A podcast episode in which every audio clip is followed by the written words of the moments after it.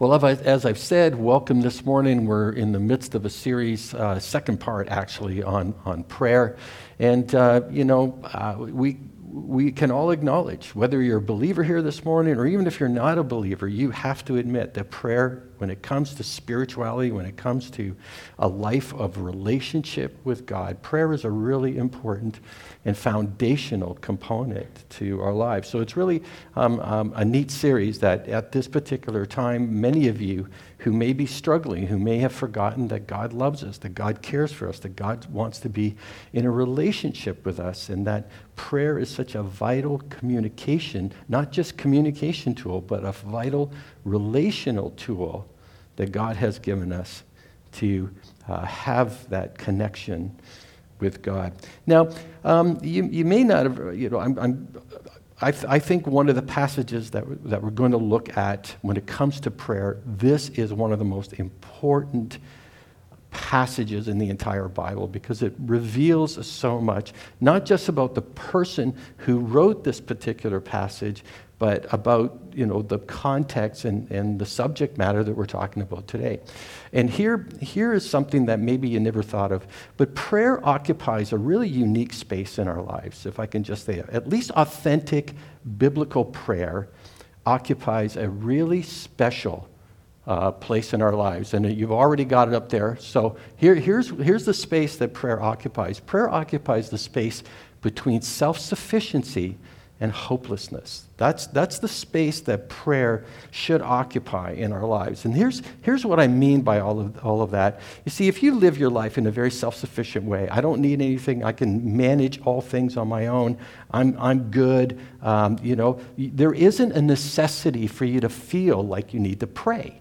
And then certain things come up in your life where, you know, it's beyond your capacity. It's, it's it's you know really hard it's traumatic it's difficult you can't manage the situation and and and a lot of times if you're a self-sufficient person those are the times that you pull out prayer even if you're not a believer there are times i've, I've known people that you know have had awful things happen in their lives and they say well maybe i should pray you know and it's like well you've been self-sufficient all this time and, and now you want to pray and that's the thing prayer suddenly becomes this thing that you know comes out when you've run out of coins and you're trying to get something out of a vending machine that's all that prayer happens to become when you live in this self-sufficient space so authentic prayer real prayer at least prayer that god wants us to have is, is a sense of trusting him and be as sufficient and how God supplies our needs each and every day. So, self sufficiency is the one extreme. The other extreme is hopelessness, where you're going, well, what's the use anyway? Like, you're in a place of despair and you're going, like, things are never going to improve. It's never going to get any better.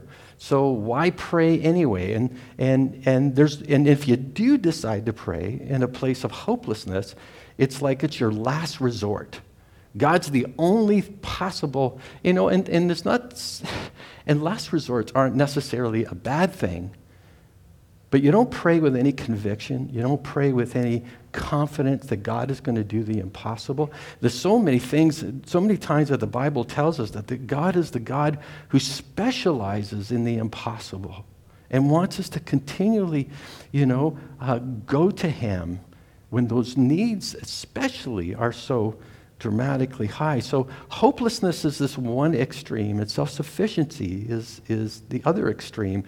And prayer lives in the space in between those two extremes, where we live in this beautiful place where we're trusting God each and every day, that we trust in God not only for, you know, the prayers that we're offering up, but an answer to those prayers. That not everything is hopeless. We're trusting in the only one that can take care of those moments, especially when we've run out of ourselves and we can no longer manage things on our own. So today I'm, i want to look really quickly at this beautiful psalm written by David. And I'm going to use the title of King David because here is a man after God's own heart who actually had everything in a physical sense that anybody would ever want in life the prestige, the power, the resources, you know, the, the command and authority that he would have had, the position, all of those kinds of things. And yet he writes this beautiful psalm of contrition and about prayer and relationship with our Heavenly Father that I think has spoken to many, many people over the ages. And we're going to do kind of a quick synopsis and summary of this beautiful psalm. But let me begin by reading the very first part of it and make some comments, and then we'll move in three stages through this beautiful psalm. Psalm 32 is the one we're looking at this morning. Oh, what a joy for those whose disobedience is forgiven. Can I get an amen right there? Okay, that's a beautiful think to acknowledge, whose sin is put out of sight. Yes, what joy for those whose record the Lord has cleared of guilt, whose lives are lived in complete honesty. When I refused to confess my sin, my body wasted away, and I groaned all day long. Day and night, your hand of discipline was heavy on me. My strength evaporated like water in the summer heat. Now, this psalm, you know, starts in a, in a bit of an unusual way because many psalms, if, if, you, if you've read the psalms on a regular basis, it usually starts out with a bit of trouble. Lord, I'm in distress. Lord, I'm having difficulty. Lord, would you hear my prayer? Lord, you know, are you there? You know, all of those things. But this psalm starts out so differently. It starts out with the Hebrew terminology for joy which is like blessed, uh, happy. Um, the root of, of that particular word in Hebrew means to go straight, is to move and march forward. It's not just a, a um, it's not just a condition that we live with, but it's a way of life. You know, joyful, happy, blessed is the person whose, you know, sin has been forgiven. And it's this beautiful uh, picture of the condition of a person's life when they've trusted God and confessed these things. And, and, and, and you know, verses three and four even, even speak about the difficulty, how much, how much the difficulty of the physical groaning and physical weight that this guilt had in, in the life of a person. I know the ancients talk about this. If you read ancient literature, there's something about the weight of guilt, the weight of shame, the weight of the difficulties, the weight of unconfessed things, that it actually weighs on the person in a particular way that they physically feel it. They're, they're physically upset, they're physically tired, they they physically feel weighed down. And notice that, that David here doesn't talk about the judgment of God, talks about the discipline of God. If you read the wisdom literature, the discipline of God is one of the key demonstrations and examples that God loves us. The discipline is the way that God uses to correct us, especially when we're living with a guilt that is weighing us down so much. And as, the, and as, um, and as we want to make a point of all this, that for, for David, he's realizing that confessed guilt opens, actually opens the door to, to forgiveness, opens the door to joy, opens the door to peace, um, which, is, which is beautiful. You see, um, this, this psalm doesn't really talk about shame, if we can, we can talk. There are two distinctions to make here. Guilt says that I've done something bad. That's what guilt says.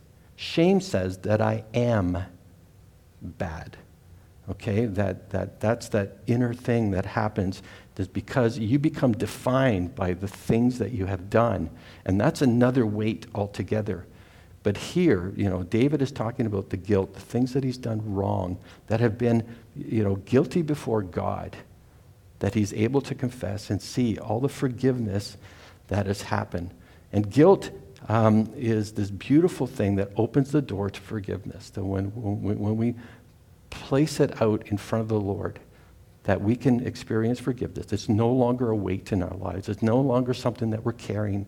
You know, Jesus says is to give your troubles to him and, and, and take that yoke off of yourself, that heavy burden that has you carrying all the weight of the world and give it to Jesus. Jesus actually said that at one point in, in Matthew. And did you know this is this the, the crafting of this of this psalm is absolutely beautiful because there's actually three different Hebrew words used for you know sin, sin, transgression, iniquity, uh, three different Hebrew words. And there's actually three different Hebrew words used for forgiveness as we go through this psalm and three different words for contrition, for, you know, the feeling of remorse and confession. It's beautifully crafted in, in the Hebrew language. And, and it, you know, the extent of our guilt versus the extent of God's forgiveness versus the extent of how the confession washes us clean. So it's like a merism in the, the worst that we can possibly experience receives the very best in forgiveness from God. David understood this. Um, so that's, that's what confession opens the door. But most of us hold back on confession, hold back on our guilt because we're afraid to, to place it out in front of God. But finally, I don't know if you've ever had this experience, but you finally release it and you finally give it over. You say, God, I'm sorry. I've been carrying this around. And, and what's striking about that is God knows what you're carrying. He's just waiting for you to release it. He's not unaware of it. He knows full well what you're carrying. But it opens the door to forgiveness, joy, and a peace that passes all understanding because we surrendered it, surrendered it up to God. Here's the next part, uh, part of the passage, and here's where the turning point comes. I love this. Uh, verse 5 says, finally. Finally. And, and, you know, finally in Hebrew means finally. This word in Hebrew means finally, okay? That's exactly what it means. I confessed all my sins to you. It, it means like I've carried this for so long. It was something that I just thought I could manage on myself. I thought I had the self sufficiency to, to take care of it. But the weight got heavier, the weight got heavier, the weight got heavier. And then finally, I confessed all my sins to you and stop trying to hide my guilt. I said to myself, I will confess my rebellion to the Lord, and you forgave me. All my guilt is gone. Notice how David, you know, talks about that so quickly in succession. I confessed, you forgave me. All my guilt is gone. Therefore, let all the godly pray to you while there is still time that they may not drown in the floodwaters of judgment. For you are my hiding place. You protect me from trouble. You surround me with songs of victory. Notice, notice the turning point in, in, in the way that David expresses himself. It's such a weight that he's burdened by the entire uh, guilt that he's carrying and it's all of a sudden, he's light again. He's light on his feet. There's nothing that's weighing him down. That his relationship between himself and God is fully open, fully clear. What, whatever, whatever you know, petitions were against him are totally you know, taken away. And he's a brand new, brand new person, this wonderful beautiful thing. You know, uh, the apostle, one of the apostles, John, in, in 1 John, who had walked with Jesus for a number of years, he writes in 1 John 1 9 that if we confess our sins to him, he is faithful and just to forgive us our sins and to cleanse us from all wickedness. You know, what I love about that particular verse is it, it tells you that there's no doubt. Sometimes, you know, we, we want to confess to somebody, okay, we've done something wrong to somebody else. And we may be afraid to approach them. What if they don't forgive me? What if they say, you know, you deserve it? I don't want to hear your apologies. What if, you know, all of, all of that kind of stuff? Or you hurt me too bad, or I'm going to make you pay for it. There's all these conditions that, on a human level, sometimes when we confess or when we want to you know ask for forgiveness there's doubt in the back of our mind about whether it's going to be received or received well what is beautiful in the biblical picture that when we confess to the lord when we confess to god he is faithful and just to forgive us our sins and john says to cleanse us from all wickedness to cleanse us of all that the record is gone, that we don't walk in front of God and say, God, I'm so sorry, I, you, know, you know, forgive me, that God doesn't say, hmm, I don't know, you know, you're about an hour late. I'd given you a time limit on this. We don't get that. That's the beautiful thing about confessing. And that's what God is waiting. That's what God is waiting for. And here's the point I want to make from this particular session that that confession has a way that moves me out of the shadows and into the light. That we're not, you know, we're not living in the shadows. We're not living in the darkness anymore. We're not having this part of ourselves that is hidden away, this part of ourselves that's weighing us down. You know, on the surface, we can be, oh, I'm all okay. And on the surface, everything, you know, is working out all right. But in the back of this you know, this compartment of our lives, this closet of our lives, there's this weight and this hidden thing that I'm glad nobody else knows about this. And yet God knows about it, but we're holding it back in a way. And it's a weight in our own lives. When God is saying to us, you know, just give it to me, just release it. I will forgive you. I will cleanse you of all that wickedness. If you trust me in the, in the, in, in the, with this, that I will transform you, I will make you into something brand new. Okay? And this is the next part of the psalm that I want to read really, really quickly to you is, is this, this one thing. Is the Lord says, I will guide you along the best pathway for your life Notice that the, the next ses- session, it's not just about the cleansing, but now when you've trusted the Lord, when you've confessed to Him and you've given it all to Him, that your life now is, is a directed path with God in the lead and taking, you know, that, that uh, direction in your life than when you confessed. I will guide you along the best pathway for your life. I will advise you and watch over you do not be like a senseless horse or mule that needs a bit and bridle to keep it under control. Many sorrows come to the wicked, but unfailing love surrounds those who trust the Lord. Do you know, by the way, the, the, how many times unfailing love is communicated in the Old Testament? And do you realize that many, many times in the New Testament, especially in the Gospels, unfailing love is connected to the person of Jesus Christ? unfailing love is a characteristic of God. That there are many relationships on, on, on a horizontal level in our lives that love becomes conditional that love is failed or love love isn't the same over time you know we have all these human inconsistencies when it comes to love but when it comes to god when it comes to our relationship with god it is unfailing the god is there that God loves us unconditionally, that love, you know, expressed by God is for our betterment, and it makes us whole, and it heals us, and it makes us one with Him. It's beautiful. So rejoice in the Lord and be glad, all you who obey Him. Shout for joy, all you whose hearts are pure.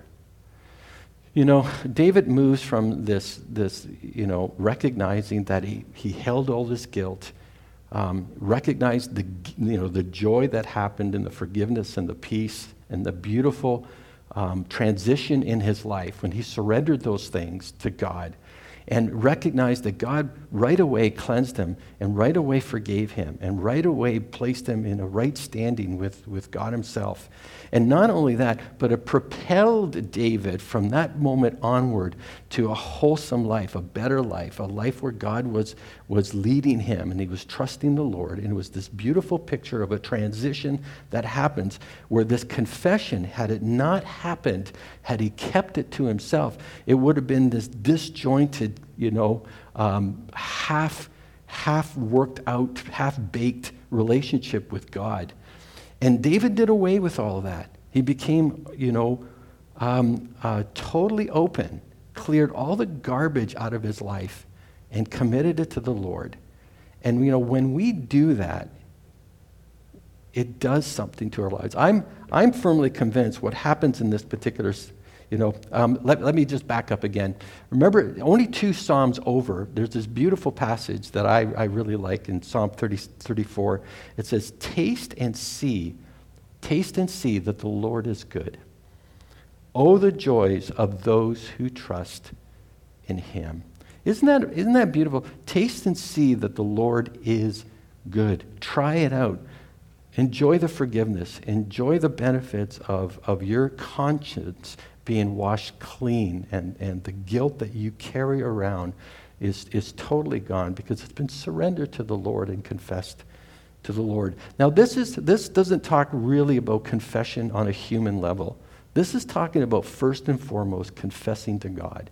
I think, you know, confessing to God is the first step and the first natural step before you get confession um, to others. And, and there, that's a whole other topic and has a whole other range of dynamics. Um, but this is about confessing to God the things that are weighing us down, the things that we are guilty of in front of us. And, and here's, here's you know, the way that the psalm moves. I think the, the last point that is really, really important. A repentant heart leads to redemptive actions. You see, when I've been cleansed of all my guilt and I've been you know, I've repented before God. It leads to redemptive actions. It leads me to living a life where I, the experience of forgiveness that I have been given, is experience of forgiveness that I give to other people. That I live this life of, of wanting to redeem, you know, everything in my life for the better because I have been shown the grace of God. I have been shown forgiveness. I have been shown peace and joy. And that is something that I don't hide to myself. I don't say, you know, this is for me and for me alone. That if you're a Christian here this morning, if you've experienced the incredible joy of confessed sin and the incredible forgiveness that God has placed on you, then that becomes your life mission to become people, you know, redeemed people and be, be an agent of reconciliation that we, you know, that forgiveness that we've been given is forgiveness that we need to communicate to others. I, you know, I often wondered how many people reject God who never see this particular picture of God. And I think that's so, so sad. I think, I think a passage that sort of ties in with this, I'm going to take us to 2 Corinthians 5 17. Uh, or 7 to 11, I believe is what it is, or 17 and onward. Um, look at this passage, and I, and I think it ties in very much with this particular psalm. This means that anyone, the Apostle Paul is writing to the church in Corinth, this means that anyone who belongs to Christ has become a new person. The old life is gone, a new life has begun. That's the, you know, the reconciliation, that's the repentance, that's the being forgiven, that's the peace, that's the joy.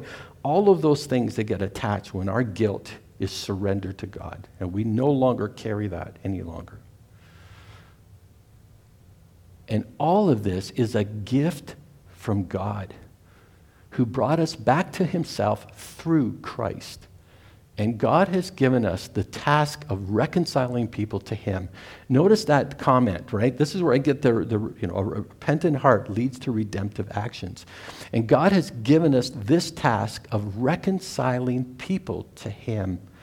Isn't that that's beautiful? That, that, that message that we give to people about what we have been forgiven, you know, uh, what, what has transpired in our lives because of the faith that we have placed and surrendered everything to God. For God was in Christ, reconciling the world to himself, no longer counting people's sins against them. And he gave us this wonderful message of reconciliation. So we are Christ's ambassadors. God is making his appeal through us. We speak for Christ when we plead, come back to God. For God made Christ, who never sinned, to be the offering for our sin, so that we could be made right with God through Christ. Now, I, I want to I wanna close this message for um, uh, something that's, that's happened in, in our country in the last couple of weeks. Um, many, many of you have seen the news about 215 um, children that were found at a residential school in a mass grave. I, I don't know about you, but I, I felt like my heart was absolutely ripped out of my chest when I first read that. In fact, I remember seeing the, the heading of the article and, and you know, going back to it and, and, did I read that right? And then reading the article and, and being in many ways traumatized by what I had just read. I don't know. But children, in the name of the church, in the name of politics, in the name of all those things, you know, I, I, I have to admit, I, I, I thought of this passage right away. That how, how is that possibly being ambassadors of reconciliation, ambassadors of, of the hope that the church is supposed to be for the world. And yet, children were made victims for the sake of what? Um, I just want to, I, I feel that it's necessary in whatever way possible to just say, we are so sorry for, for what it's worth, and I know it's small at this point in time, but please forgive us. Incredible injustice and incredible sadness and tragedy and trauma that children would be would not be safe in the hands of anything that was related to the church.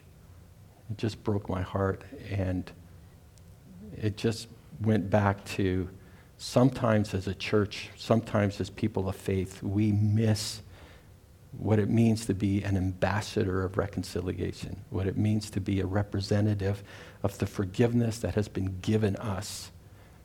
And, you know, the heart of this psalm in, in you know, David writing has given us the language of what it means to be fully repentant and recognizing our own sinfulness, our own guilt, our own ability to actually do horrible things when we think we can be self sufficient and when we think we can do it all and when we think we can be self righteous and when we think we've, you know, we have the right to do whatever and to see others in a way that minimizes them and looks less on them.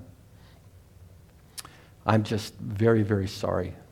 And I, and I pray, and I pray that our government, that the world that we live in, that the church itself is going to do the right thing from here on in. Can we just be a church that cares for others in a way that we are ambassadors of reconciliation? You know, Darlene gave me uh, an article this week. I, you know, we've been talking a lot about this at home. It just really breaks my heart. Anything, anything to do with children, you know, if you want to, you want to stab me in the heart really quick. Anything that, to do with children, that's the fastest way um, to get to my heart. Um, but, but, Darlene showed me an article out of Denmark this week, and it's called, um, oh, it's, uh, it's a lending library. But you don't go to borrow a book. This is a book library, you know, it's a li- library that you go to. But instead of borrowing a book from this library, you borrow a human being for 30 minutes. It's called, it's called the, um, the Human Project. I think, I think is what it is. Yeah, it's called the Human Library. That's what it's called. And I thought it was a brilliant idea. You see, um, we can label people or we can think, you know, um, whatever. We can put them in all these categories. But this is now being adopted in, I think, 50 different countries right now, this human library. So you go and you borrow a person for 30 minutes, and what you do is you sit down and you listen to their story and you get to know them as a human being. And I thought that was absolutely brilliant. I think we need more dialogue, especially with people we don't agree with or people that we see as different or as people that we, we don't understand, all of those kinds of things. And this, this project in Denmark, I guess, is, is you know, becoming really radical and is being adopted, as I said, by 50 different countries. But I thought, wow, what a wonderful idea. Why didn't the church think of that? Because it gets us beyond labels, beyond you know, categories, and exposes us to humans, to other people. People who are made in the image of God, people who God loves dearly, and it exposes us to people in a way that sees them the way God sees them. Listen, we said at the beginning of this message that prayer lives in this beautiful space, a beautiful space be- between you know, self sufficiency and hopelessness. And when we see the, authentic, the authenticity of prayer, when we realize that we are sufficient only in Christ, and we are never hopeless because of Christ.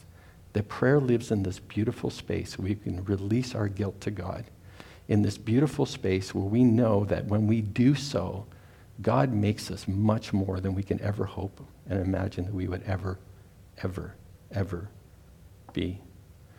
I pray you've been blessed by this message. You know, it's time for our communion. Um, I've, I've, I've, hopefully, I've left lo- uh, enough time for Brent to come up. We, we have a uh, uh, Brent Paul, our elder emeritus, if I can, who is going to lead us in communion. Um, we're really blessed to have Brent here. Brent, why don't you come? And I hope I didn't darken the mood for you too much um, as you come to do communion.